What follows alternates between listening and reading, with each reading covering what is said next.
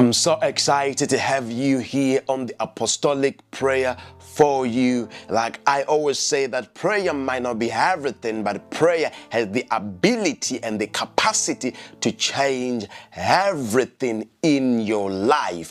Today, word of the day, we find it from the gospel, from the book of First John, chapter number 3, verse number 2. Listen carefully.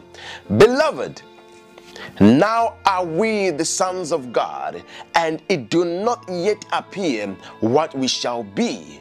But we know that when he shall appear, as we shall be like him, for we shall see him as he is. Child of God, God created you in his own image.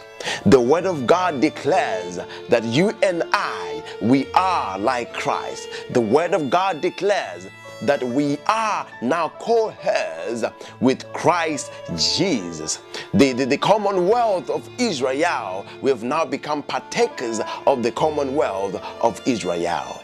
Child of God, I need you to comprehend this reality today in your spirit that everything that was away from us when we were not in God has now become present because we are now in God. So do not allow the devil to rob you of your position in God, of your uh, altitude, or, or of your spiritual understanding of who you are in God. I need you to pray this prayer with me this morning that God, may you open the eyes of my understanding so that I might comprehend the inheritance that I have in Christ Jesus, the inheritance of the saints, so that I might comprehend the resurrection power, same power that raised Christ from the dead. Also, pray for the church Pray for the church leaders so that they may begin to comprehend the reality of who they are in Christ Jesus.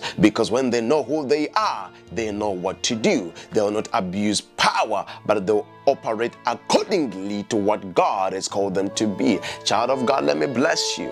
I declare and decree that today shall be a day of revelation, a day of illumination, a day of uh, revelation, a day of uh, divine, uh, uh divine appearance or divine uh, impartation in the mighty name of Jesus. In whatsoever that you do, surely and definitely you shall prosper in the mighty name of Jesus. No weapon formed against you shall prosper in the name of Jesus. I prophesy in your day right now victory. I speak to 12, 12 o'clock in the afternoon, to 5 o'clock in the evening, that it shall be a day of blessings, a day of favor in the name that is above every name, that is the name of Jesus Christ, our Yeshua HaMashiach. I have prayed, I declare that you are blessed. I see you, I'll see you surely tomorrow. God bless you. Shalom.